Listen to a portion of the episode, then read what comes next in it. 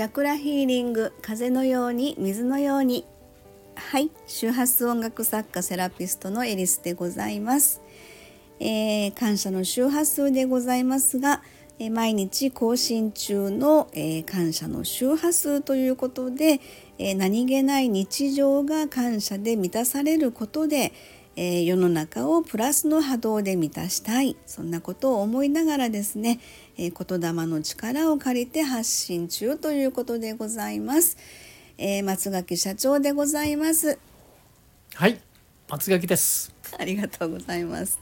はい、えー、そんなわけでですね今日は1月18日の感謝の周波数で、えー、まずは投稿文の方をちょっと読んでみたいと思いますえー、1月18日感謝の周波数今日もありがとう。物理的に人間には限界がありその限界を超えようとする時祈りという行為が自然と現れるように思う。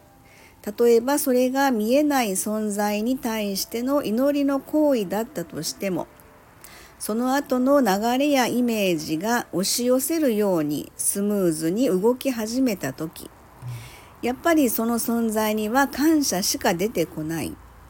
でもそれってこうは考えられないだろうか。違う次元にいる自分の感覚を祈りの行為によって今ここの私が引き出すような。もしそれが可能なら自分が限界と思っていることも勝手に線を引いてるだけで本当はもっと自由に超えられるんじゃないかなっていうことをですね。まあ昨日ちょっと私あの書き物をしてまして。背中？なんで？なんで？もう背中は鍵かゆくなくって。えっとちょっと鑑定とかがあったのでね、あのまあ、セッション的なことがあったので、まあ、言葉を綴ってたんですけども、はい、えー、そういうふうにちょっと言葉が詰まった場合にえっとまあ、人一呼吸ついたりとか、いろいろするんですけども、うん、えちょっとこう私手を合わせるというのか、うん、どっか空中というのかそこに意識を向けてなんかあの助けてみたいな感じのことをちょっと思う思うんですね。意識をそっちに投げかけるというか。でそしたらあの割とこうスッと何て言うのかなわーって湧いてくるというのか、うん、まあ、自分の曲作りに関してもそういうところがあるので、うん、であの文章を書く時も結構そういうことをするんですよね。で昨日も割とそんな感じだったのであありがたいなと思ってそのまあ見えない存在がそこにあるのか、でよくよく考えてみたら私たちそのヒプノセラピー的なね潜在意識とか、まあ、健在とかっていう一人の人間の中にある、まあ、パラレルワールドとはまた別の話だけれども、そういった次元の話とかよくあるじゃないですか。うん、でそれってもしかしたら私が自分まあ別次元ってここでは言ってますけど別次元の自分がいてそこの自分に豊富に例えばあるそういったまあ、えー、と直感的なインスピレーション的なものがあった時に、うん、今ここにいる私がこの肉体に限界を感じたとしてもそこの意識に関してはそこの引き出しから引っ張り出してきて、うん、今の私にほらこれ使いみたいな感じの、うん、そんななんか流れがあったらあ私もう無理やわ限界やわできへんわって思ってたとしても。それって勝手に自分が線引っ張ってることで実はもっともっとそういう柔軟なね、自分の思考というのかそういうところにアクセスすることができるんであれば、うん、勝手に線引いててやってるんじゃないのかなってちょっと思ったんです。うん、あの極端な例をこう極端ですよ。うん、例えばさっきパラレルワールドの話だったりとか、次元の違う話とかいうのは自分の今の頭の中で、想像し想像値は作る方の方ね、うん、想像したりあのイメージを作り上げたりするのか、はい、実際にそこの世界から出てきてるエネルギーを受け取ってるのか。はい。わからないわけですよ。わかんないですね。うん。うん。で人によってはお前が勝手に作ってんじゃねえの？という人ももちろんおらあーそこ難しい問題だ。難しい問題ね、うん、だけど感じてることと考えてることは違ううんうん。という考え方もあるわけうんですよ。うんうんこれ多分ずっと水かけ論になっちゃう。そうですよね、うん、なぜかというと、うん形がないから。そうですよね、だからまあスピリチュアル的なそうそうそうそう。要素が。だから、うん。信じるものは救われる的なものがあるんだけども、うん。ただ問題はどこに行き先を求めてるかなんです。行き先。自分その反なんていうかな、うん。そんなのお前の勘違いだよという人もおれば、うん。いや実際に感感じてくるものを口にしてる。それは僕の考えとは違う、という人人もあるわけじゃないうん、ですか。そうですよね。うん、だけど両方異なった意見だろうが何だろうが、うん、頂点に行く方向性っていうのは多分一緒なんですよ。あ、なるほどね。うん、あ、道のりが違うだけで。違うんです。ただそれだけのことなんですよ。ゴゴールというのか、うんうあの先にあるものは多分同じところを求めてるんだけども、うんあそれはじゃあ人一人一人によってやっぱり、まあ魂っていうのか、うんあの一人一人のみんな意識の違いというのが魂の数だけ人の数だけそのそれぞれの意識考えがあって当たり前だから、はいはい。ということですかね。そういうことですそういうことです。あーあーだからそれよく言われる山登りするのにも、うんまあ直線コースでピューって行く人もいれば、うん足元に咲いてるお花を綺麗だなとゆっくりとこうくねくね山道をぐるっと回りながら、うん周りの景色をゆっくり見ながら行く人もいればっていう、あのーそんな感じそこに山があるのはあんたの勘違いでしょっていう人もおるわけです。はあなるほど、うん。本当は平坦なんだけど、うん。山にしてるのはあんたやんみたいな話。そうそうそうそうそう。なるほどね、うん。あ割とあのわざとえーっとそのハハードルというのか。上げてると。そうそういうやうん。山にしちゃってるっていう、うん。うん。あそうか。それも本当に高い山なのか、うん。えー本当にあの地味じなんていうの？ちょっと小高い山なのか。そう小高い山なのか。もしくはフラットかもしれない。フラットかもね、あそういうことね、うんあそれはそれぞれその人の中のまあ心の中のまあハハードルという。か。そそれがなるほどね。ぼ僕らから言うと、うん。その人生に背負ったうん。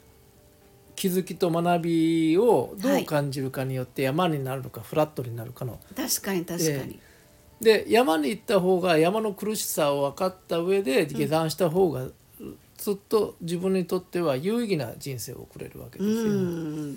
フラットはフラットでいいですよ。はい。ずっと行けば、うん。でもあの苦しかったことと楽しかったことが入ってくるんですよねやっぱり。そうですね。ん。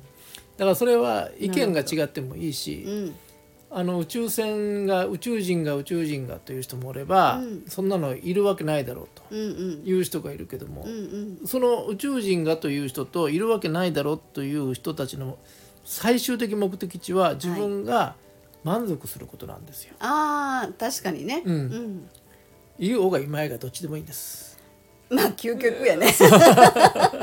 究極やね、そ れはね、ううん。ん、で宇宙人がいるといる目的は何と知りたいだけですね僕だったらね。でも私ね宇宙人に会いたいの。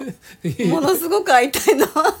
で私いつでも OK よってゴールあのゴーゴーサイン出してるんだけどねなかなか来てくれないなっていう。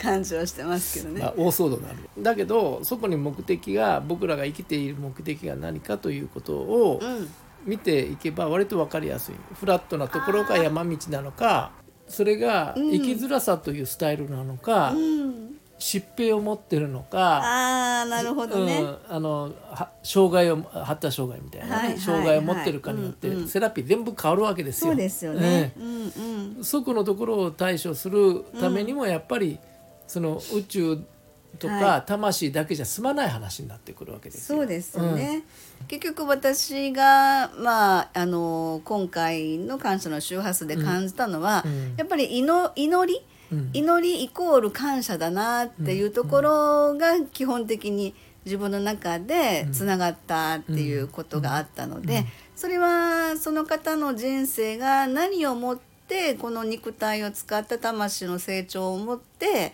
あの人生を生きていかれるかって今言われたね障害を持った方もいらっしゃれば病として、うん。あの精神の病みたいなねところも持っている方もうちにもたまに来られますのでそういうところのセラピーの違いってもちろん言われる通りなんですけど、えーっとまあ昨日の私に関してはその何にしても祈りっていうところがすごくベースにあって大事だなっていうのは感じてるんです。僕さっき言ったそのみんな違うんですけども、はい。セラピーも違うんですけども、うん。基本になるのはさっき言った感謝というはい。ところなんですよ。そうですよでね。祈りということはね、うん。まあ、こっちの方のスタイルにななっちゃうんだけども、うん。あのやっぱり感謝をしていくということが一番大事だし、うん。その人生って複雑なようで単純だし、はいはい単純なようで複雑まなんですよ、あまあそうですね。うん要はどんどんどんどん深く見を見れば複雑になっちゃうし、はいもうちょっとそこまで複雑にも物事を考えんでもちょっと単純に物事済んじゃうよという考え方がうんもうあるんですよ。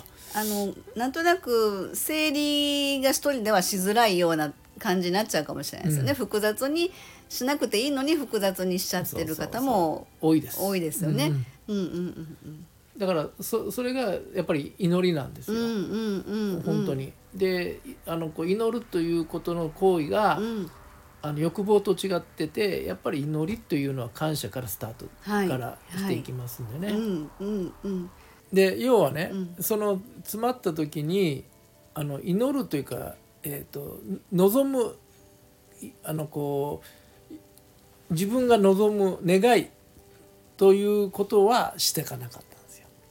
うんうん。うんあのどうにかしてくださいとかね神様とお貸してということは一切なかった。うんうんうんところがやっぱり祈りというスタイルになってくると、うんはい。やっぱ違うんですよ。うん。あの自分じゃどうにもならないこと。はい。みんながこんだけ状態になってる状態でどうにかしたいという気持ちが僕は強くなってくると、うん存在に心の拠り所にするということです、バックについてるという感覚です、だからあの引っ張ってよっていう感じじゃないんですよ。背中で支えてくれてるという感覚。あーだから安心して勝手にやってる動動ける的な。そうそうそうそう。ちゃんと後ろでついてくれてはるから、うん安心して自分は頑張れるみたいなだから祈りあのお願い事じゃないんですよ、はいはいはい。僕にとっては。あ。でもねそうですよ、うん。あの神社とか行って、うん。あの何々できますようにっていう いうのは違うって私思ってるんですよ。でどっちか言ったら自分のお役目としてお導きください的なうん。方、そうだねでだ私はいつも僕それはもう昔から僕そうなんですよ。そうですよね、うんあの だからそれはねでもねあのどっかで気づいたんですよ。まあいろんなものをよ読んだり聞いたりとかした中であのみんななんていうか頼りすぎというのか神様に。いつごのいいこと言うなよな。そうそうなんなんとかしてくれみたいなそんな10円や20円の再生でみたいな 感じのことでそれはせめて100円。まあねまあだから昨日の私の、えー、感謝の周波数は祈り、はい、えー、イコールそれが感謝になったということでございました。はい、はい、えー、ありがとうございます。はい、失礼します。失礼します。